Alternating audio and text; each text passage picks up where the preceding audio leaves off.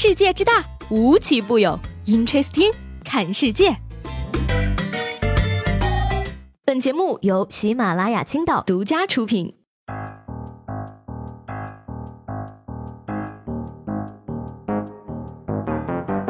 好，欢迎收听本期的 Interesting，我是西魏。熟悉我的朋友都知道啊，我是一个不折不扣的吃货。然而呢，最近这两天啊，我却很讨厌往食堂跑，并且呢，我强烈建议啊，食堂呢应该改名为澡堂了。吃完饭出来，人均一身的汗呐，这跟洗了个澡有什么区别呢？不仅如此，我觉得呢，厕所也是时候该改个名了，就叫汗蒸房。这天气上个厕所等于免费做了个桑拿呀。你说说，这么恶劣的条件，让我还怎么做一个精致的都市丽人呢？都市丽人都做不成，还怎么谈找对象？只能在家搬着板凳吃瓜找乐子。那 说到这个吃瓜呢，最近啊，台湾媒体就报道了啊，说萧亚轩呢和一个二十岁出头的男生夜半十二个小时。先不管这个男生是谁啊，但是呢，台湾媒体的解说真的不是一般的好笑，一起来感受一下。根据我们神秘的科学鉴定，这个小鲜肉八成还是个学生，正在学中文，而且非常非常爱抽烟。这个抽出天边一朵云的鲜肉弟弟，仔细一看，似乎有点莫少聪的神韵，而且还有点那个味儿，那个洋味儿。有些人喜欢，有些人不喜欢，因为哈密瓜有一种哈味。这个有哈味、有洋味儿又有烟味的弟弟，目测应该只有二十岁出头。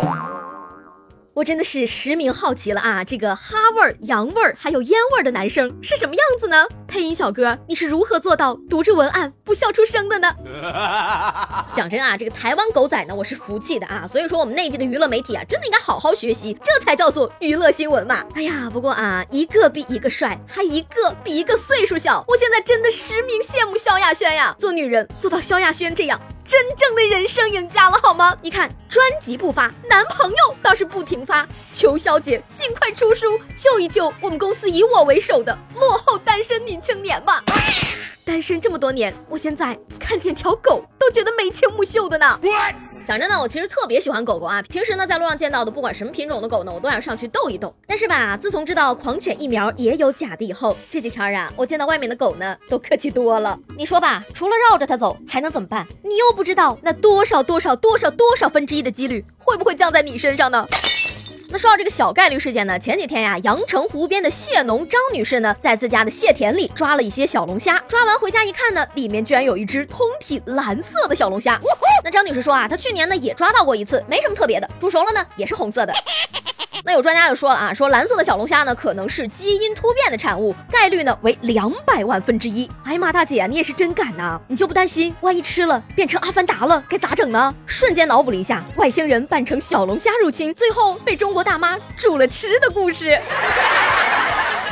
不过呢，归根结底啊，我相信大部分朋友呢还是跟我一样关心小龙虾的味道到底是什么样子的呢？不得不说呢，小龙虾真的是人间美味，美味到呢能够诱惑人去做一些不对的事情。说这个男子乌某呢家住于餐厅楼上，那世界杯期间呢来餐厅吃小龙虾看球的顾客呀可以说是络绎不绝，香气引得乌某垂涎欲滴。于是呢他又等这个餐厅打烊之后，将存放的三十斤小龙虾一网打尽，连夜清洗烹制，一口气吃光了。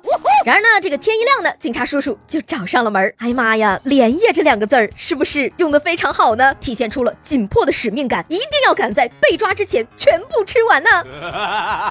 不过一口气三十斤，有这个本事，你开个吃播，想吃啥没有？为啥非得去偷呢？但是吧，我也大胆猜测一下啊，他可能呢是因为吃饱了撑的，想去监狱清静清静。说起来呢，这个监狱的生意最近好像很好的样子，不仅有主动送上门的，甚至还有帮忙拉客的。说这个近日呢，湖南怀化中级人民法院呢在审理一起贩卖毒品案件的时候呢，被告人突然当庭举报说自己的上线黄某正在现场旁听，而据这个监控显示呢，还有七个人是和黄某一起来进行旁听的。那随后呢，警察叔叔将他们带到派出所调查取证。目前呢，黄某已经被刑拘。哎呀妈呀，贩毒先锋开始贩毒了，这谁能想到啊？你说说，上线一直担心会不会被咬出来，现在彻底放心了哈。你看，都怪你们，平时老说什么灯下黑，最危险的地方就是最安全的地方。劝大家一句，不要迷信这些俗语呀，最危险的地方就是最危险的地方。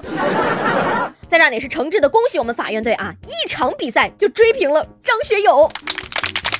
不过呢，我估计啊，这名被告呢也可能是被贩毒传销洗了脑，于是就去贩毒了。毕竟呢，这个现在传销集团的手段还是很可怕的。说这个在沉默一年之后呢，北京的九零后女演员呀，终于鼓起勇气公开了自己被传销拐骗的内幕，在被关黑屋殴打和洗脑三十多天之后才被解救出来。而至于她是如何获救的呢？可以称为一段传奇了。说这个她在传销组织期间呢，不法分子啊不让她用手机，但是呢却每天逼着她发朋友圈，营造一个自己正常生活的假象。然而呢，百密一疏，她的好友啊发现曾经的偷能量狂魔居然连续一个月没有管过森林，于是断定女孩出事儿了，同家人和警方将其救出。嗯嗯，所以说啊。请大家珍惜像我这样偷你能量的好朋友，蚂蚁森林关键时候可以保命的呀。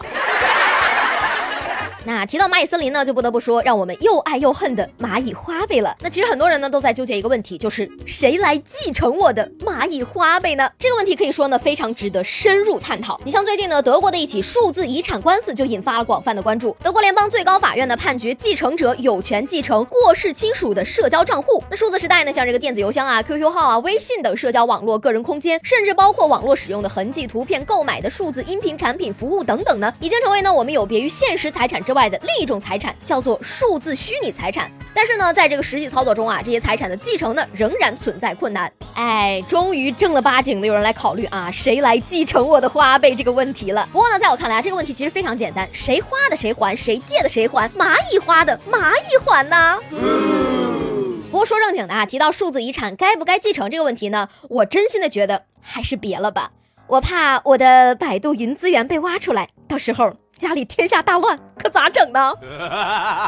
那 说到这儿呢，今天就想问大家一个问题了啊，你觉得人在过世之后，这些 QQ 号啊、微信号啊等等数字虚拟财产应该怎么处理呢？该不该继承给后代呢？把你们答案呢写在我们节目下方的评论里啊，看大家集思广益，能够想出什么样的好招数来呢？昨天节目中呢，问大家，如果你的前任邀请你去参加他的婚礼，你会怎么做呢？那脑洞最大的就是这位叫做墨菲绿意的朋友了。看了他的评论呀，我都有种后背发凉的感觉。他是这样说的：前任请我去参加他的婚礼，如果原来是和平分手的话呢，就带个超级能吃的朋友把份子钱吃回来；但如果是他伤害了我，嘿嘿，那就带二十个小孩和三个孕妇去他的婚礼上，孩子都叫他爸爸，孕妇全叫他亲爱的。